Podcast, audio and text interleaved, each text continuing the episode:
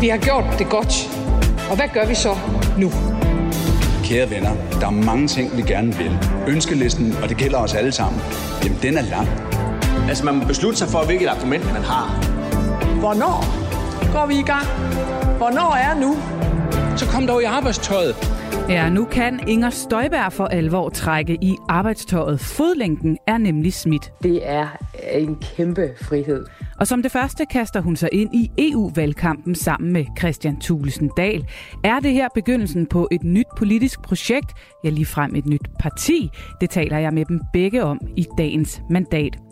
Vi skal også høre fra en magtfuld dansk politiker, der fra EU's øverste maskinrum har oplevet, hvordan krigen i Ukraine har vendt alt på hovedet. Jamen, EU er ikke det samme. Altså, det her, det her er ingen historiske fortilfælde. Jeg har mødt Margrethe Vestager til en snak om krig, testen af EU's sammenhold, og den dag for tre måneder siden, da alting blev forandret. Og så var det her jo også ugen, hvor politikerne på borgen skulle prøve kræfter ved det årlige debatmarathon. Og jeg ved godt, at kampen om den såkaldte magt, den vil forstærkes nu. Hvem ser ud til at være i form til et valg, og hvem knap så meget? Benny Damsgaard tager spindbrillen på og giver os sin analyse sidst i udsendelsen. Du har tændt for Mandat på Radio 4. Jeg hedder Pernille Rudbæk. Velkommen til. Og politisk redaktør Thomas Larsen er også med, men på en linje i dag. Og Thomas, vi øh, starter jo med nyheden om, at en af dansk politiks mest interessante outsider nu kan melde sig klar til kamp igen. Inger Støjberg er færdig med at afzone sin dom for rigsretten med fodlænke. Hvad er det for en nyhed, der rammer dansk politik her nu? Ja, det er jo først og fremmest en nyhed, som øh, man følger ekstremt tæt i den politiske verden, fordi det kan være et signal om, at Inger Støjbergs politiske comeback pludselig kan rykke meget, meget tæt på. Så hun vil blive fuldt altså med lup i den kommende tid, og det vil hun, fordi at de fleste i Folketinget, de er enige om, at det kan få altså en decideret effekt, hvis hun vælger at stille op. Altså det vil være noget, der vil kunne få direkte indflydelse på næste øh, valg og på magtforholdene i Folketinget. Og vi skal høre fra hovedpersonen selv lige om lidt, men allerførst, Thomas, prøv lige at sætte nogle ord på betydningen af det fænomen, som Inger Støjberg øh, igennem det sidste stykke tid har bygget sig selv op til at være. Jamen, hun er jo blevet en, øh, en politiker på øh, godt og ondt, som alle forholder sig til. Hun er elsket af sine tilhængere og hadet af sine modstandere. Der er stort set ikke nogen, der forholder sig neutralt øh, til hende. Og så kan vi jo altså se, at selvom hun blev sendt ud af Folketinget og har måttet afzone sin dom med, med, med fodlænke, så har hun jo været i stand til at holde sammen på en stor gruppe af tilhængere. Altså, det er jo sådan, at hun med et enkelt klik kan nå ud til 10.000 af følgere øh, ude på de sociale medier.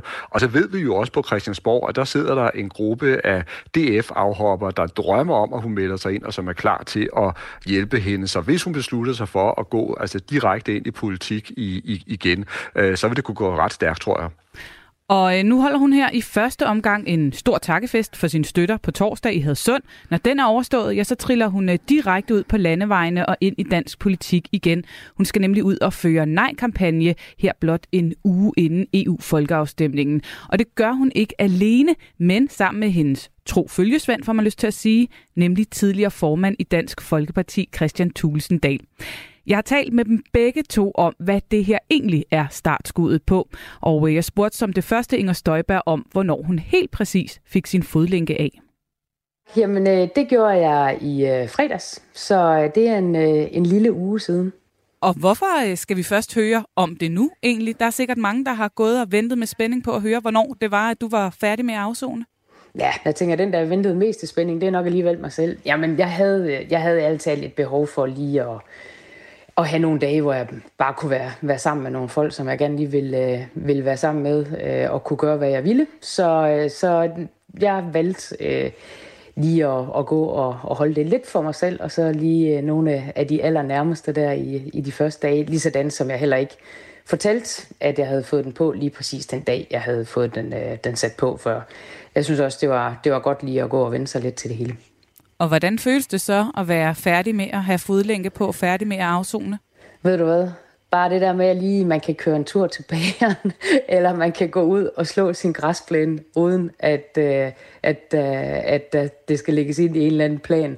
Det er en kæmpe frihed. Så aldrig har jeg været så glad for at slå min græsplæne som nu. Har du øh, egentlig brugt noget af din øh, afsoningstid på at reflektere over dommen og sagen, eller har du øh, primært benyttet tiden til at bygge en fremtid op for dig selv? Jeg har brugt tiden på, på begge dele, øh, og, øh, og jeg synes egentlig, at jeg lykkes med at få, få brugt tiden rigtig godt. Jeg havde besluttet mig for, øh, Øh, allerede inden, at jeg skulle afzone min dom, at øh, jeg ville bruge de 60 dage på den bedst mulige måde, og det synes jeg faktisk også er lykkes. Og det betyder også, at jeg både har tænkt over sagen, øh, og, øh, og jeg kan sige, da, da jeg fik fodlængden af, min, min første tanke var, at øh, nu kunne det godt være, at, at jeg var fri, men det er pigerne ikke. Øh, og, øh, og jeg gjorde det her for pigernes skyld. Så altså, det var min første tanke, øh, og, øh, og det har jeg selvfølgelig også tænkt over, mens at jeg afsonede min dom. Øh, derudover så har jeg jo passet mit arbejde, så, så på den måde så, øh, så har det jo været en tid, som, som jeg øh, har kunne bruge på, på arbejde og ellers at reflektere lidt både over dommen, men selvfølgelig også min politiske fremtid. Vi vender øh, tilbage til den øh, politiske del lidt senere, Inger Støjberg, men først så vil jeg gerne øh, invitere dig med i snakken, Christian Thulsen Dahl, stadig medlem af Dansk Folkeparti, tidligere formand, men jo også en, der danner makker med Inger Støjberg her i den EU-kampagne, som vi er midt i. I har meldt jer ind på nej-siden som et makkerpar her.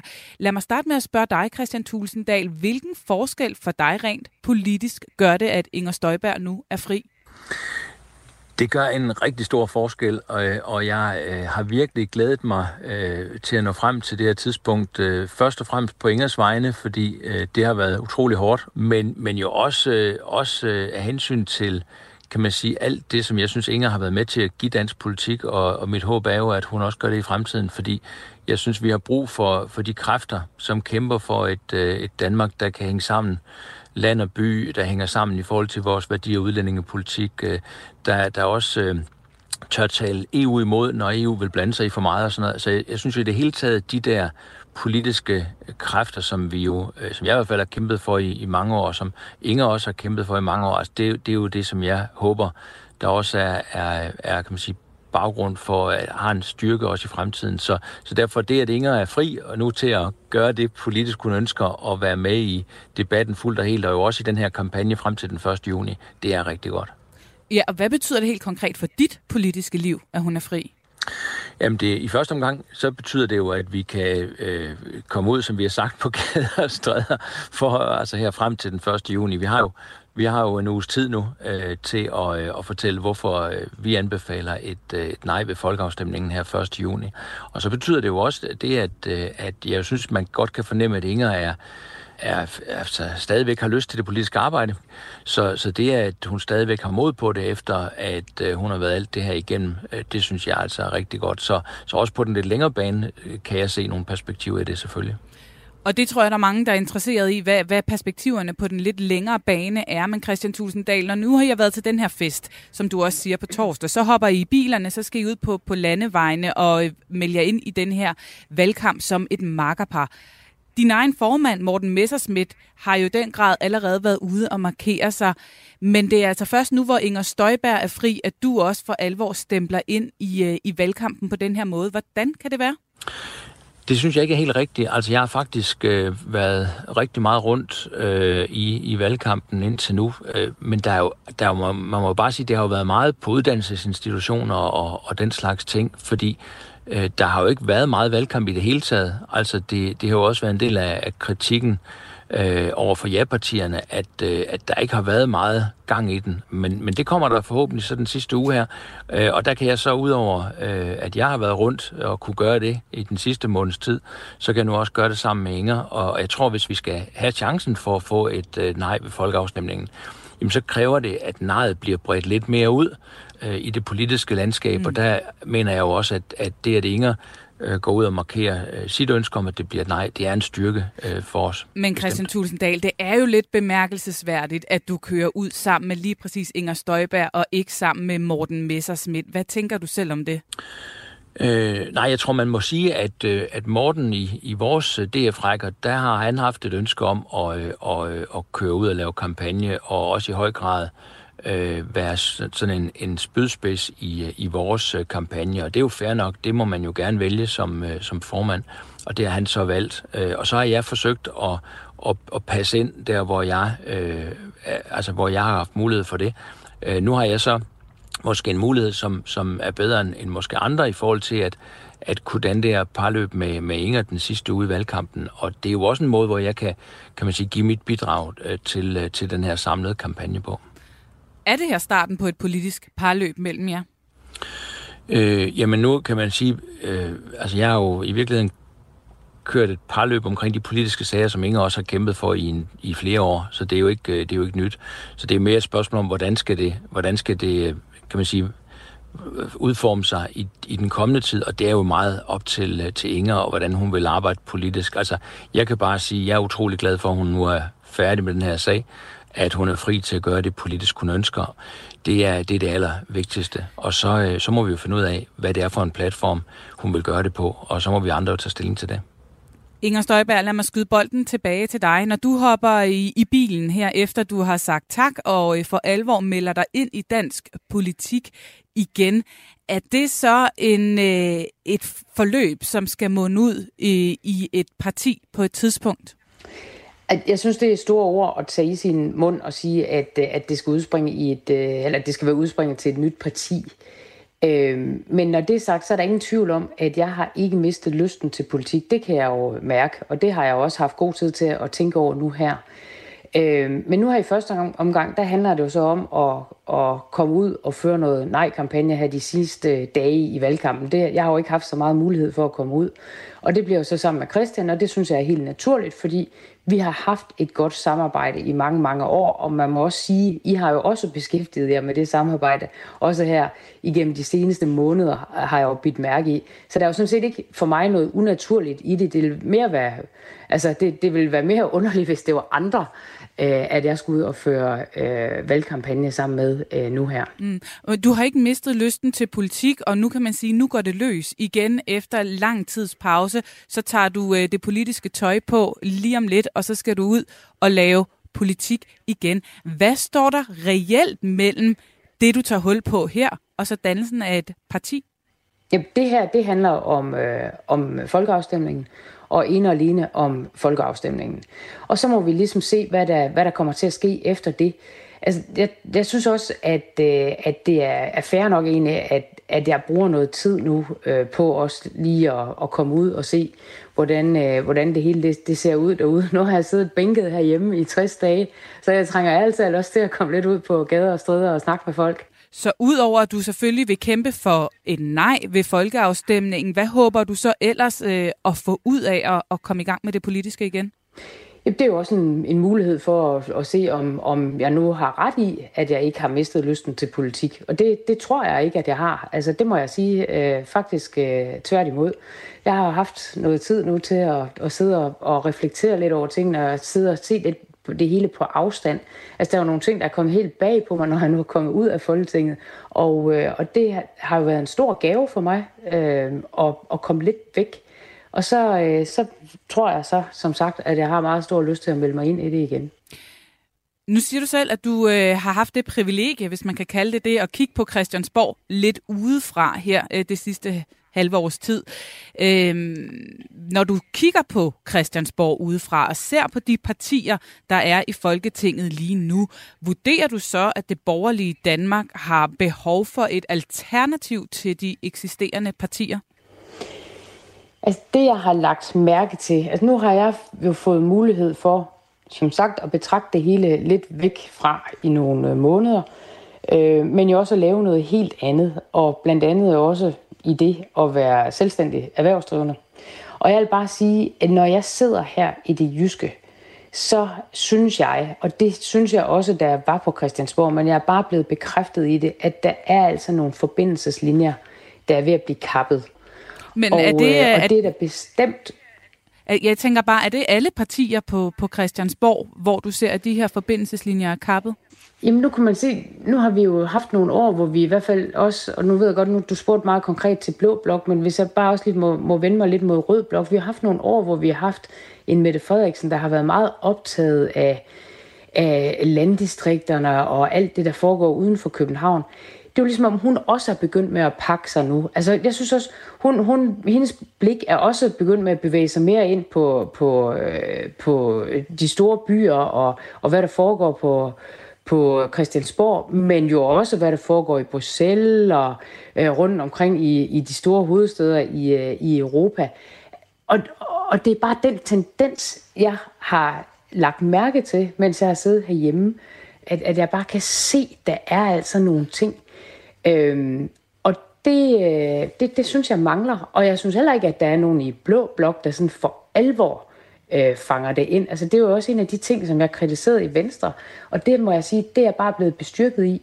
Christian Tulsendal, der mangler nogen i blå blok også, som har en ordentlig forbindelse til det virkelige Danmark uden for borgen. Er du enig i det?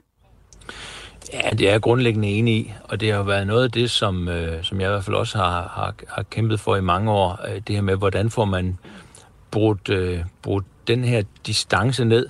Øh, der er sådan en, en, en boble, og specielt omkring vores hovedstad, hvor mange ting bliver sådan øh, øh, selvdebatterende øh, og kører i ring. Og hvor man samtidig, nu bor jeg også selv i det midtjyske, har fornemmelsen af, at det er meget svært at trænge ind i den boble og få, få andre øh, problemstillinger sådan for alvor øh, kørt frem. Og det er klart, der har, der har Inger jo en, en pointe også i forhold til, at den nuværende statsminister, Mette Frederiksen, jamen hun vandt jo nok valget i 19 blandt andet på, at hun faktisk sagde, at hun havde forstået det her. Men... Og hun, hun også vil være, kan man sige, provinsens statsminister. Ikke? Og det er hun jo på mange måder gået lidt fra, fordi hun skal ind og, og prøve at kapre nogle flere stemmer ind i de store byer. Øh, og og så, så opstår de her problemer måske i stigende grad igen. Men Christian Tulsendal, når du nu siger, at du er enig med Inger Støjberg i, at der mangler nogen, også i Blå Blok, som har den her forbindelseslinje, så siger du også samtidig, at det har dit eget parti ikke?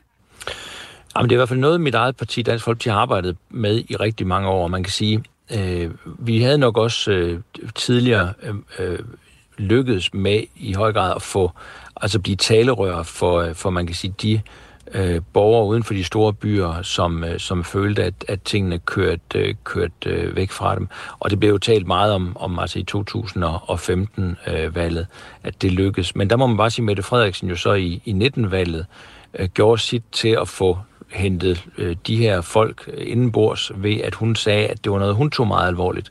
Men i og med, at hun så går væk fra det, så er der jo så er der jo helt åbenlyst et, et behov her for, at vi får kigget på den her dagsorden igen. Og det håber jeg, at både med, altså Dansk Folkeparti, men jeg håber, at også alle andre partier vil tage det her dybt alvorligt, for jeg synes, at Inger Støjberg har en, en pointe her. Så som jeg hører dig nu, så ser du også et hul i, øh, i dansk politik, øh, der hvor at øh, Socialdemokraterne i sin tid gik ind og faktisk tog nogle vælgere nok fra Dansk Folkeparti, men som altså ikke bliver dækket ind af Dansk Folkeparti i dag, og hvor der potentielt kunne være plads til enten en ny politisk person eller et nyt politisk parti?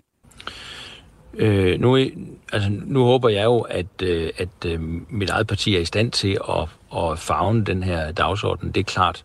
Øh, men jeg håber da også, at alle andre vil gøre det. Øh, og jeg synes, øh, at det, der er vigtigt at understrege her, det er, at Inger har en fuldstændig pointe i, at som det er lige nu, jamen, så bliver den her dagsorden ikke taget tilstrækkeligt alvorligt. Og så er det altså en situation, hvor vi igen øh, ser, at at man kan sige, i talesættelsen af hele landets problemer tager udgangspunkt i, hvad for nogle problemer man ser for eksempel i København. Øh, og det duer jo ikke, hvis man vil have et øh, sammenhængende Danmark, og vi vil have et Danmark, hvor alle bliver taget alvorligt, også uanset hvor man bor. Inger Støjberg, det lyder som om, at dig og Christian Tulsendal langt hen ad vejen deler øh, analysen af dansk politik lige nu, og hvor der potentielt er en mangel øh, inde på, på Christiansborg og i, øh, i Blå Blok også. Tror du, at øh, der bliver mulighed for at stemme på et parti ved næste valg? Vi ser jo ind i et år med et folketingsvalg, som kan gå ind og dække den flanke. Jamen, altså, jeg vil i hvert fald sige, at uanset hvor jeg øh, havner, så er det jo noget af det, jeg vil øh, kæmpe for. Øh, fordi jeg mener, at det er helt reelt. Altså også nu, som Christian udtrykker det der med, at, at, at der er noget, der sådan bliver selvdebatterende. Altså at man, at man på en eller anden måde bare debatterer ting, som slet ikke har, har noget med, med os at gøre, der, der bor Hvad kunne det være? øh, og at det, det fylder rigtig Jamen, ved du hvad, der bliver brugt rigtig meget tid på at diskutere alt sådan noget identitetspolitik og MeToo og alle de der ting, ikke? Alt imens, at vi kæmper for at have nogle ordentlige veje at køre på, nogle skoler, nogle øh, sygehus, der fungerer, alle sådan nogle ting. Og ærligt det er det, man går op i. Det er altså ikke alt muligt andet, om man må rende rundt med mexikaner hatte, og om det støder nogen, og jeg ved ikke hvad. Og jeg synes bare, der bliver brugt alt for meget tid på sådan noget. Og for at vende tilbage til det spørgsmål, tror du, der er mulighed for at stemme på sådan en person eller sådan et parti ved næste valg? Jamen det er det, jeg siger, at hvis jeg ender med at stille op, så er det i hvert fald de ting, jeg vil kæmpe for. Øh, og, og hvor jeg så end måtte øh, stille op øh, for, til den tid, det er jo så det, jeg ligesom skal til at afgøre med mig selv nu. Ja, sådan lød det altså her afslutningsvis fra Inger Støjberg. Thomas, øh, de kom med deres analyse. Nu kunne jeg godt tænke mig at høre din. Hvad er det for et politisk projekt, der tegner sig i horisonten, som du ser det? Jeg har også siddet og lyttet intenst med her, jeg synes, der er flere ting, der er virkelig interessante uh, ud, fra en, uh, ud fra et politisk perspektiv. Altså for det første, helt overordnet, så er det jo et interessant signal og et meget tydeligt signal, som Inger Støjberg sender med, at hun altså har lyst til politik, at, at hun, uh, at hun uh, ikke føler, at hun uh, er færdig med, med, med politik. Og så er det selvfølgelig også uh, opsigtsvækkende, at der er tale om det her tætte parløb med Christian Thulsen Dahl, og de er enige på på så lange strækninger, som øh, de er. Men jeg synes faktisk, at det allermest interessante, det er, at de jo grundlæggende har en fælles analyse, en fælles politisk analyse af, at der er ved at opstå altså et stort hul i dansk politik, øh, og at der er alt for mange af partierne på Christiansborg, der ikke har nok blik for de vilkår og de rammer, som rigtig mange mennesker øh, lever under uden for de store øh, byer. Og jeg tror, at det vil være den her fælles analyse, der i givet fald vil blive afsat til øh, et nyt parti, hvis øh, Inger Støjberg vælger at danne sådan et. Men der vil vel være andre partier i øh, på Christiansborg, som mener, at de netop har øje for øh, øh, folk ude fra borgen med rigtige problemer i, øh, i gåseøjne. Altså et dansk folkeparti for eksempel vil da sikkert blive lidt træt af at, at høre den her analyse, kunne jeg forestille mig. Øh, er det et parti, som skal kigge særligt nervøst mod Hadsund de her dage? Jamen, jeg tror faktisk, der er, er flere, der skal kigge lidt nervøs øh, i retning af Inger Støjberg, og måske i virkeligheden også Christian Thusen øh, Dahl, fordi øh, det er klart, at, at Dansk Folkeparti, de vil blive presset, hvis der kommer et øh, nyt parti med Inger Støjberg i, øh, i spidsen.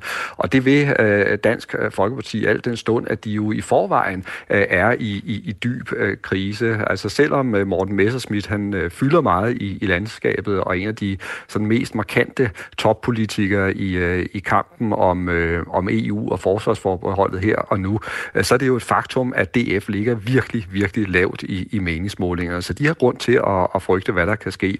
Men jeg vil faktisk sige, at det mest interessante i interviewet, det er jo, at de begge to, både Christian Tusinddal og Inger Støjberg, peger på, at Mette Frederiksen altså faktisk kom til at stå meget, meget stærkt som ny socialdemokratisk leder, fordi hun havde blik for resten af landet, og fordi hun virkelig øh, ønskede at styrke, kan man sige, produktions Danmark, passe på arbejdspladserne rundt om i landet og vil flytte øh, uddannelsesinstitutioner ud osv. osv. Men at hun ligesom har glemt den her dagsorden. Og det, der er ekstra interessant, øh, det er, at det er faktisk ikke kun øh, Inger Støjberg og øh, Christian Tusinddal, der er enige i den her analyse af, at Mette Frederiksen er ved at bevæge sig lidt væk fra, fra, fra landet og de mange mennesker, der bor uden for de store byer. Øh, en af landets øh, skarpeste analytikere, øh, journalisten og forfatteren Lars Olsen, han har faktisk nøjagtigt samme analyse i, i denne her tid, og han ser også tegn på, at der kan opstå et nyt altså hul i, i, i landskabet, hvis Mette Frederiksen altså øh, drejer hen i retning af de store byer og bliver mere optaget af, af storbyvælgerne. Så det er her, der virkelig ligger noget interessant. Og nu har vi så kigget på Mette Frederiksen, og vi har kigget lidt på, på Dansk Folkeparti.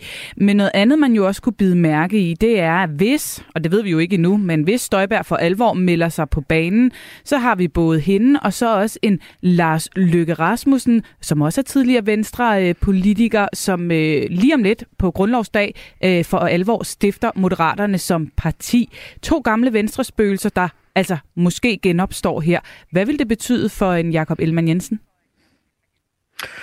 Det er virkelig godt øh, spørgsmål, fordi man kan sige, at Jakob Ellemann Jensen efter en lang periode med massive problemer og vælgerflugt og intern uro faktisk har fået stabiliseret partiet og selv står øh, øh, stærkere end, end, end i meget øh, lang øh, tid. Øh, men det er klart, altså det bliver på en måde også lidt en sandhedens team for, for Jakob Ellemann Jensen, øh, når, altså, når og hvis Støjberg og Lars Løkke Rasmussen i fællesskab begynder at, at røre på sig, fordi altså Lars Løkke Rasmussen, han vil så at sige angribe Venstre fra den ene side, øh, og så vil øh, Inger Støjberg kunne gøre det øh, fra den anden side. Og det er jo sådan, at hvis øh, Venstre skal være et, øh, et stort og stærkt øh, parti, så skal det formå at kunne appellere til både byer og land på, på samme tid. Men hvis det er Inger Støjberg, der for alvor går ud og får fat i, øh, i, øh, i mange vælgere uden for, uden for byerne, øh, så kan hun blive en, øh, en svær konkurrent lige pludselig for sit gamle parti. Så presser det her Jakob Ellemann Jensen for alvor? Ja, det kan det godt komme til at gøre. Det, bliver, det, det er noget af det, der bliver så utrolig interessant at se i den kommende tid. Der er noget galt på Christiansborg. Og der vil jeg bare sige tak for at tage den debat op. Nu skal vi finde den politiske vilje til forandring. Du har tændt for Radio 4's politiske magasin Mandat, som altid er sms'en åben på 1424, så send endelig en besked afsted, hvis du skulle få lyst til det. Vi øh, har netop hørt fra Inger Støjberg, der igen er en fri kvinde, og som altså på torsdag har inviteret til fest i Hadsund, for derefter at hoppe i bilen og indtage landevejen sammen med sin makker Christian Tulsendal. Vi skal i det her program også en tur ind på Borgen, hvor den øh, traditionsrige afslutningsdebat har sat punktum for en vild sæson i dansk politik. Vores egen spin-ekspert Benny Damsgaard kommer i studiet og sætter ord på, hvad han bed mærke i. Tak fordi du øh, lytter med derude. Jeg hedder Pernille Rudbæk og er din vært godt og vel den næste halve times tid. Hvordan er det at sidde midt i magtens centrum, når en brutal krig pludselig vender alting på hovedet? Som konkurrencekommissær og ledende næstformand af EU-kommissionen, ja, så sidder Margrethe Vestager i det allerøverste maskinrum i EU. Jeg har mødt hende til en snak om, hvordan hun har oplevet de rystelser, der gik igennem Europa efter at Rusland invaderede Ukraine for nu tre måneder siden. Men inden vi øh, kaster os over og hører det interview, Thomas, så prøv lige at sætte et par ord på Margrethe Vestagers position i EU.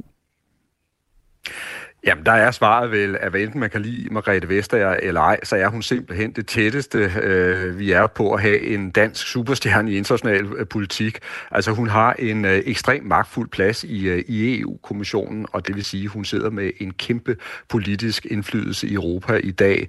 Så er hun blevet øh, meget kendt for sit opgør med de enorme amerikanske øh, tech-giganter, og har altså kæmpet for at beskytte øh, borgerne mod de her enorme selskaber.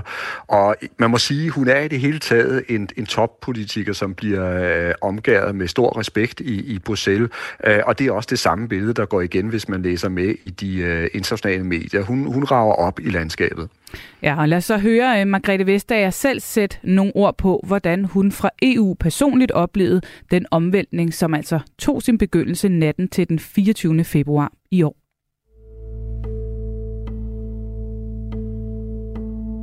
Jamen det var, øh, ja, vågnede tidligere om morgenen og rakte ud efter telefonen, og så der kunne man jo straks se det. Jeg synes, det var... Øh, det var sådan en... Der var, jeg, jeg følte selv en dyb sorg. Øh, det der med at vågne op øh, om morgenen, og altså de seneste dage havde man jo tjekket og tjekket og tjekket og tjekket, sker der noget. Og så se, at, øh, at nu er invasionen en realitet. Og dermed er krig er tilbage i Europa. Jamen, så ringede jeg hjem, øh, fordi så tænkte jeg, at det her det er, bliver man nødt til at dele med sine nærmeste, for at sørge for, at, øh, ja, at, at alle ligesom vidste det, og vidste, hvor vi var. Og så var det ellers bare et sted på arbejde. Altså, hvordan, hvordan kan vi håndtere det her? Hvordan kan vi hjælpe ukrainerne? Og så den jo, altså, det, den enestående tapperhed, ukrainerne har udvist. De, løb, de blev ikke løbet over ende. Så, så fra den der fornemmelse af, okay, nu historiens dyb åbner sig foran os, til handling, handling, handling, handling, handling.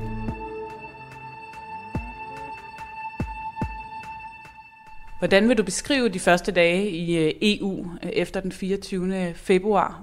Hvad skete der dernede? Altså, der var sådan en, en selvfølgelig meget intens stemning. Og, øh, og, og på det tidspunkt, der er det jo stadigvæk en lille smule åbent, om vi, om vi faktisk kan gøre det. Altså kan Europa stå sammen nu? Fordi øh, Putin har investeret så meget i Europas splittelse over de sidste mange år. Altså støttet øh, det ekstreme højre, øh, støttet øh, russiske stemmer, øh, massiv brug af sociale medier, misinformationskampagner, Så, så det er jo ikke en given ting. Så, så det hele, det, det handlede selvfølgelig om, kan vi vise Putin, at al hans investering i splittelse har været fuldstændig formålsløs. Var du nervøs for, om EU i sidste ende ville kunne stå sammen i en krise som det her, og var du overrasket eller lettet over, at det rent faktisk viser, at det kunne EU godt? Altså jeg ved, det, det er lidt svært, fordi nu er, det jo, nu er der jo allerede gået et par måneder, øh, sådan at huske tilbage til følelserne. Men jeg kan huske den der fornemmelse af, at det her, der er ikke nogen alternativer til at stå sammen. Hvis, hvis vi ikke står sammen, jamen, så har Putin ret. Så, så er vi, hvad skal man sige, lidt mm, latterlige, fordi vi selv ikke i en situation, hvor et, øh, et naboland bliver overfaldet, kan finde ud af at gøre ting sammen. Så, så for mig var der ligesom ikke nogen alternativer. Så, så der, da rådet ligesom sagde, alle er med på det her første sanktionspakke, anden sanktionspakke, så kan vi jo ligesom se, jamen det her, det er et Europa, som Putin har massivt undervurderet. Altså, det her, det har ingen historiske fortilfælde. Hvordan, nu er der gået næsten tre måneder øh, med det her. Hvordan vil du beskrive den forandring, der er sket nede i EU, EU hvis du mener, der er sket en forandring? Men hvad, hvad er det for en transformation, som øh, EU har været igennem de sidste tre måneder? Jamen, EU er ikke det samme. Altså, selvfølgelig forandrede vi os mest ligesom i de første dage efter invasionen, men, men vi ser det stadigvæk. Fordi det, at så mange lande ligesom har sagt, vi øger vores forsvarsbudgetter til 2%, vi bakker helhjertet op øh, om ukrainerne, vi sender dem våben, vi tager imod øh, ukrainer på en helt anden måde, end vi nogensinde har gjort før. Vi, øh, vi har sådan en, øh, en, øh, en lovgivning, der gør det muligt, og det har ikke været brugt før, at sige, at I har, I har ophold, I har arbejdstilladelse, I har adgang til sundhed, I har adgang til skoler, I har ret til at få tag over hovedet. Aldrig sket før.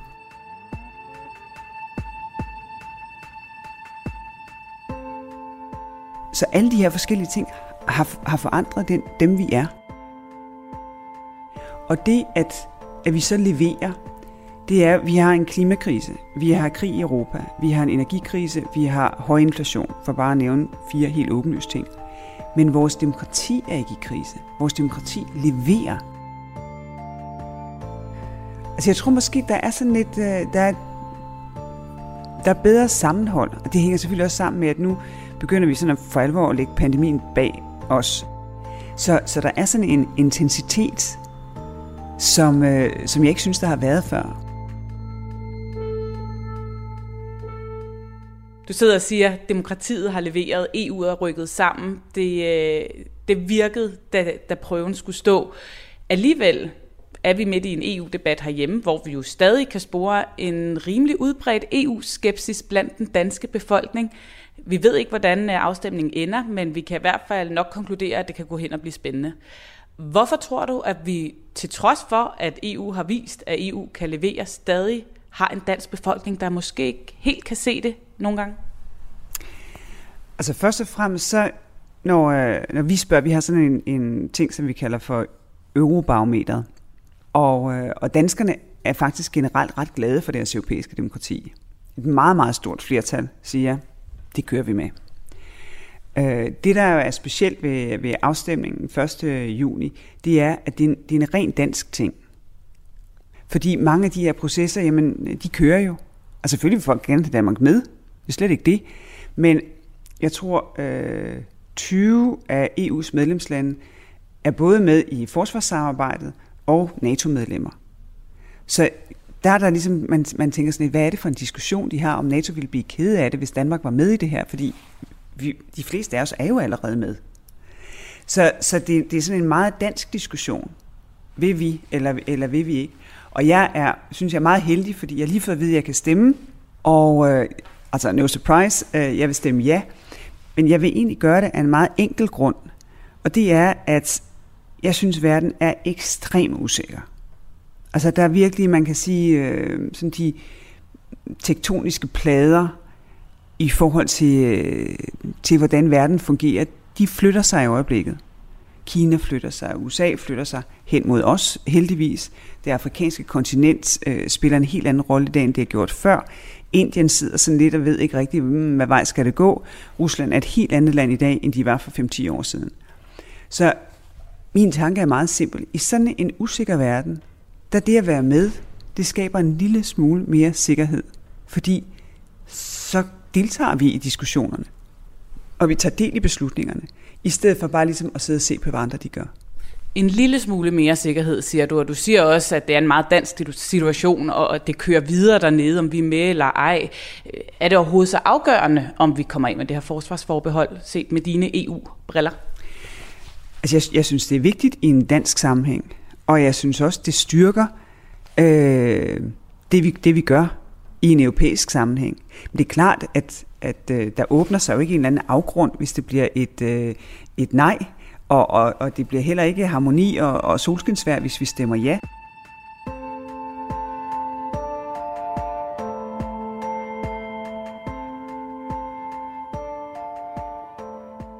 Nu kan man jo sige, der har indfundet sig en eller anden form for øh, normalitet øh, fra, at vi gik der i februar, og de fleste var i sorg, i chok, mm. øh, skulle finde ud af, hvad er det for en verden, vi lever i nu, til at der er begyndt om i hvert fald sådan herhjemme at melde sig en følelse af hverdag, og øh, nyhedsbilledet er heller ikke kun øh, om krig og Ukraine mere. Er der også meldt sig en eller anden hverdag i Bruxelles? Altså, ja, ja og nej. Øh, vi forhandler jo i øjeblikket om den 6. sanktionspakke, som indeholder olie. Og det er meget sværere end tidligere, fordi det vil have meget markante negative effekter for Rusland. Men der er nogle få medlemslande, som er meget afhængige af russisk olie. Og der finder vi ud af i øjeblikket, hvordan kan vi så hjælpe hinanden, alle 27. Så de få, der er meget afhængige af russisk olie, at de kan få deres energibehov dækket fra andre steder. Så, så det, det fylder rigtig meget at få det på plads.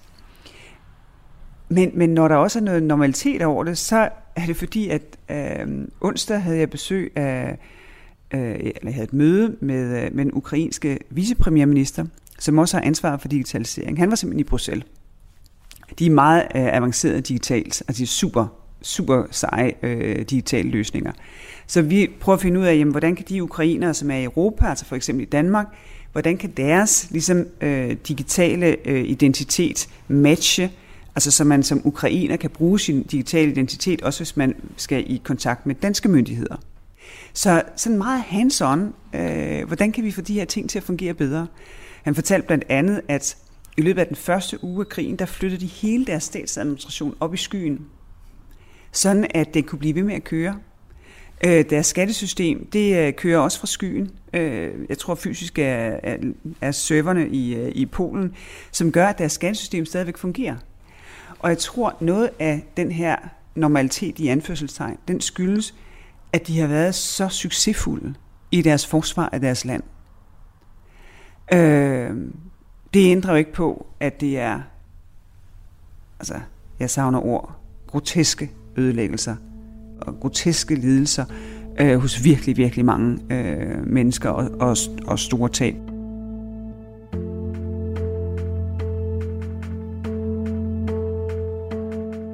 Men der er jo sådan en følelse af, det her, det har vi gjort. Og, og, og den, den krig, der, øh, der er der stadigvæk, den, den har ligesom et andet... Øh, der er en anden fornemmelse af den. Så, så selvom krigen den, den fylder meget på daglig basis hos os, så er der også en fornemmelse af, at, at den her krig, den kan måske vindes. Og hvad med dig selv? Fortsætter du arbejdet i EU, eller skal du også tilbage til dansk politik?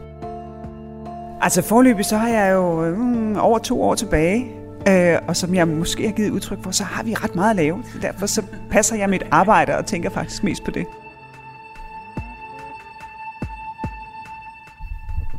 Ja, sådan lød det altså fra Margrethe Vestager. Thomas, hun taler om det her, den transformation, der skete i EU, det her sammenhold, som viser at, at holde, da, da prøven skulle stå. Hvad tror du, kan det være ved det her sammenhold?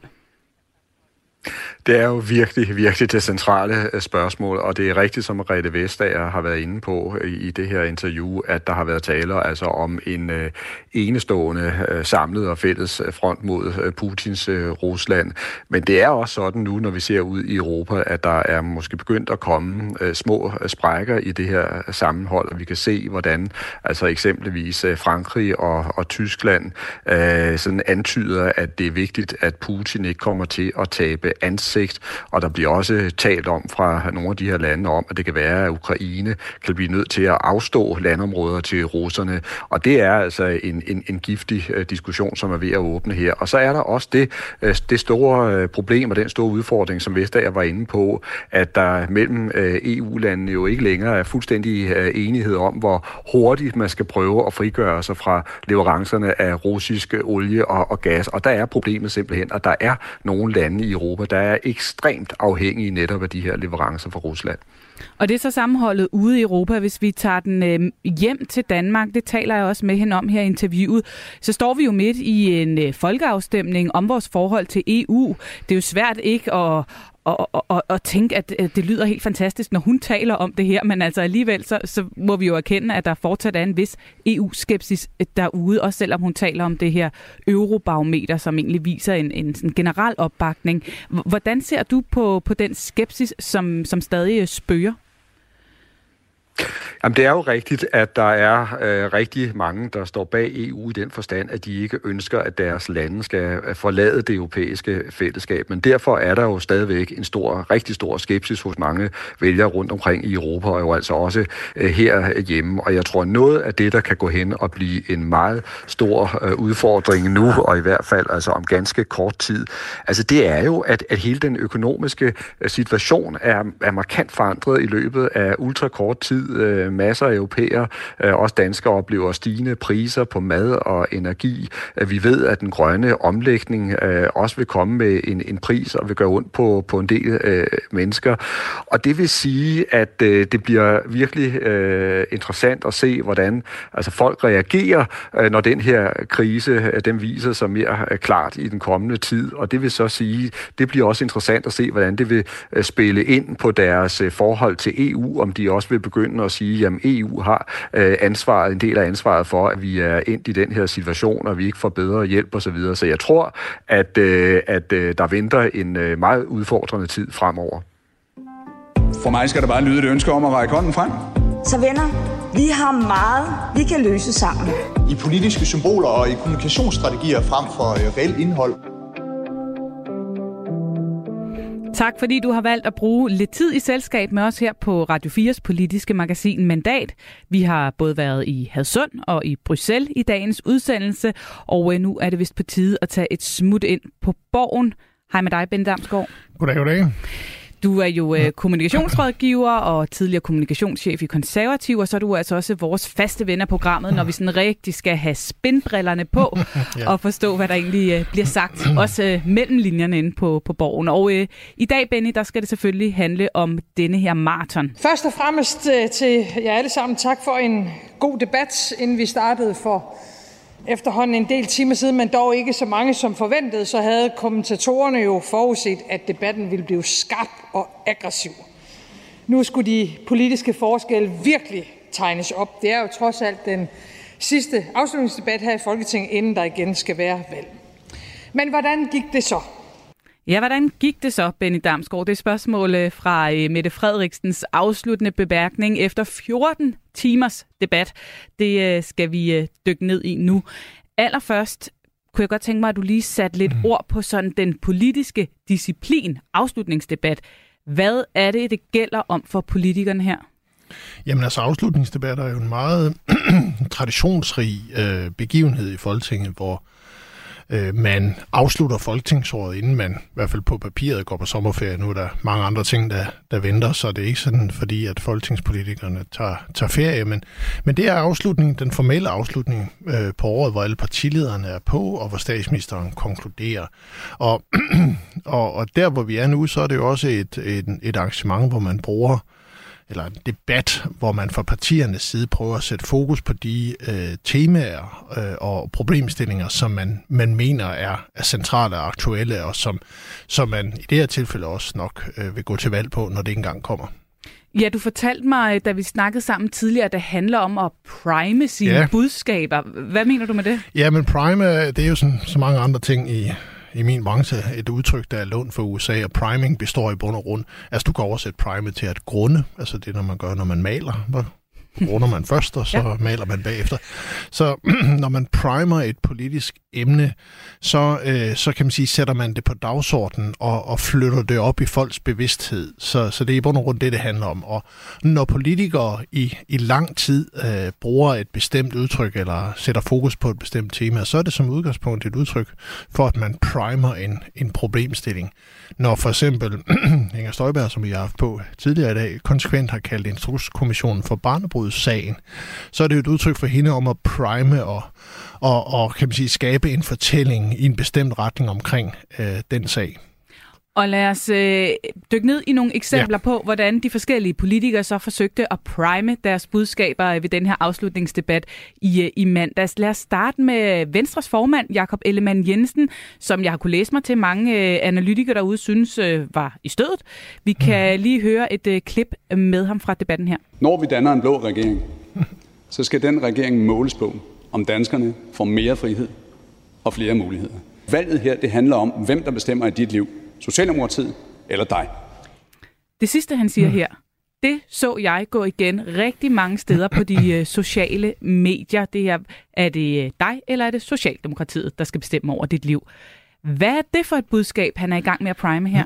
Jamen det er jo, kan man sige, oppositionen, altså dels Venstre, der fortsætter det, det spor, som de i sig allerede, eller som Ellemann allerede lagde på, på partiets landsmøde, som er, at, at det er øh, et parti, som arbejder og kæmper for frihed, og det er i modsætning til regeringen, som, som står for det modsatte, som står for kontrol og statslig styring. Det er, sådan, det er den fortælling, man bygger op og forsøger at understrege med det her. Altså, Venstre er frihedens parti, det er det liberale parti, og det er jo også en fortælling, som passer godt til Ellemann som, som person. Han, det, det ligger til ham, og der er ingen diskussion om, at han havde han har haft en god periode, han er i god form, han lige vundet Claus Hjort-sagen, hvis man kan tale om, om det.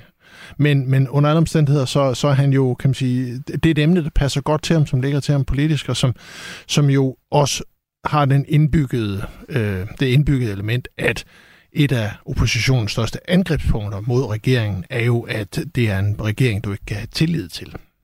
Ja, lige præcis det her med øh, mistillid, det var også noget, som øh, er gået igen fra, øh, fra venstre side mm. i, i forbindelse med afslutningsdebatten. Mest markant blev det, da han skulle svare på et spørgsmål fra enhedslistens Maj Villassen, som øh, udtalte sig om, at hun var bekymret for forfølgelse af politiske modstandere i Rwanda. Og øh, til den bekymring, der sagde han så sådan her. Jeg, sige, jeg får også ondt i maven en gang imellem, når det handler om øh, politisk forfølgelse af politiske modstandere. Der behøver jeg ikke at tage til Rwanda. Hvad er det, han forsøger at, at så af, af budskab her, prime af budskab? Jamen, det er jo en videreførelse af den, øh, den diskurs, eller hvad man skal kalde den, som der har, har kørt under hele Claus Hjort-sagen, som jo har handlet ikke så meget om substansen i sagen, om hvorvidt at man skulle følge anklagemyndigheden og Rigsadvokatens indstilling, men at man fordi at regeringen, har man i hvert fald argumenteret for fra venstre side, var en part i sagen, så kunne man ikke have tillid til til det hele og tillid til regeringen. Og det der mangel på tillid ligger jo også meget godt i, i tråd med det, som man fra venstre side har, oppositionen generelt side har kørt under hele Mink-sagen, øh, under, under sms-sagen øh, og, og, og i og for sig fra regeringens start. Så, så det bliver øh, oppositionen og Venstres primære angrebspunkt mod regeringen, at man kan ikke have tillid til den, og de misbruger systemet i, i politisk øh, sammenhæng og, og, og, og, og træder borgernes frihed under, øh, under fod. Og kan man sige, en af fordelene ved det også er, så slipper man jo selv for at fremlægge et politisk projekt. Men det er en lidt anden diskussion. Ja, men det skulle jeg lige til at spørge dig lidt ind til, fordi ja. hvis vi siger, at vi har en opposition her, som øh, bygger op til en sæson, hvor der kommer et valg, mm. hvor de igen og igen vil slå på dels frihed, men også den del den her mistillid.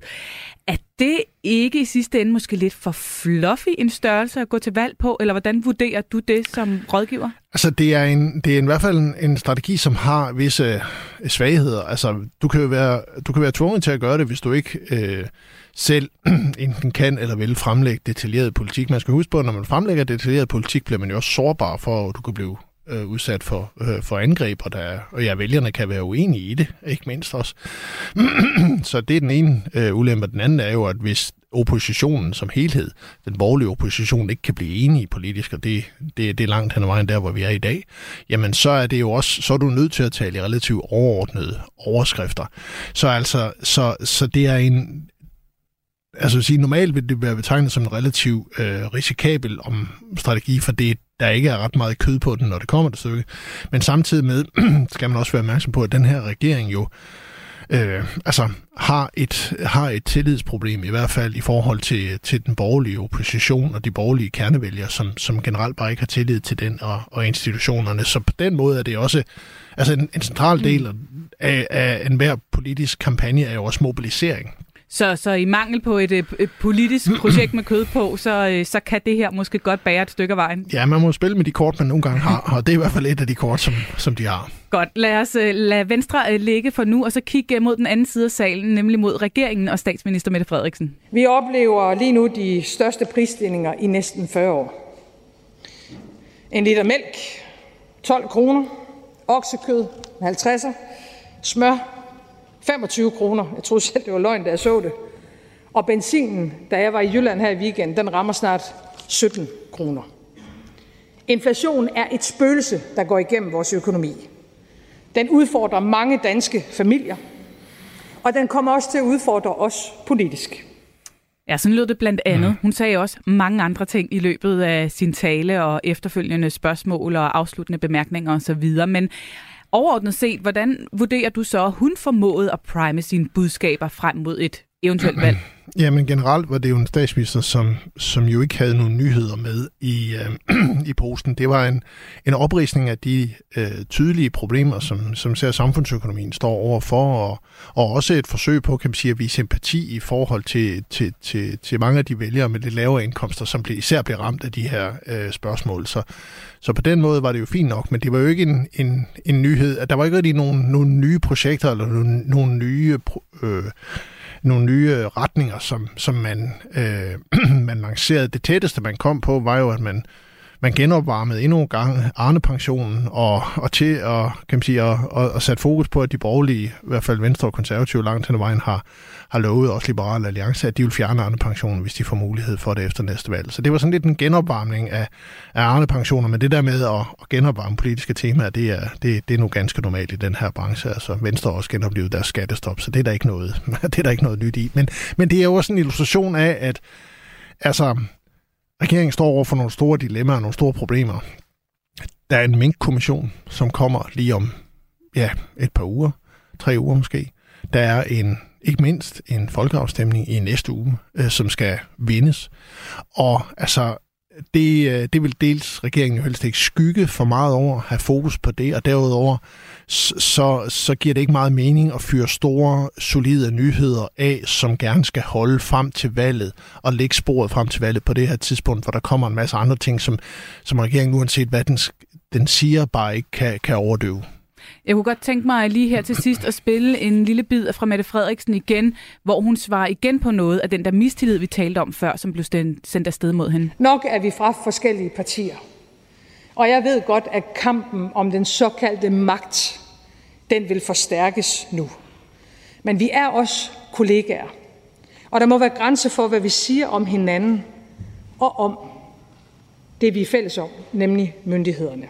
Helt kort her til sidst, Benny Damsgaard. Øh, grøfterne er gravet, øh, frontlinjerne er tegnet op. Hvad tager du med dig fra den her debat øh, frem mod en sæson, der kommer til at indeholde et folketingsvalg?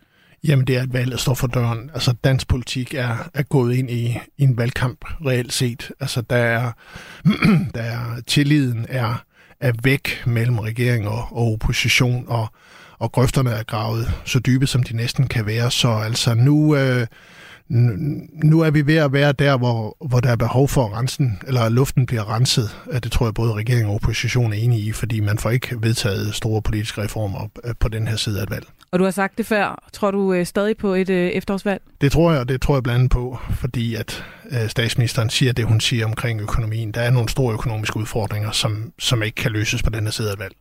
Tak skal du have for analysen, Benny Damsgaard. Politik handler også om at dele os efter anskuelser. Det var lige præcis det, jeg ønskede. Er vi klar til at gå hele vejen sammen, hvis vi kan blive enige? Ja, og dermed er der altså ikke mere mandat for i dag. Og når det bliver onsdag igen, så er det jo faktisk valgdag.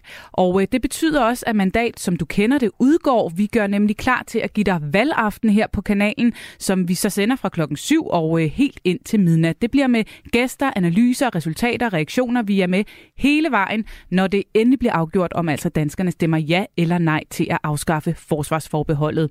Jeg håber, at du vil lytte med, når vi holder valgaften her på Radio 4. Og ellers tusind tak, fordi du lyttede med til dagens udsendelse.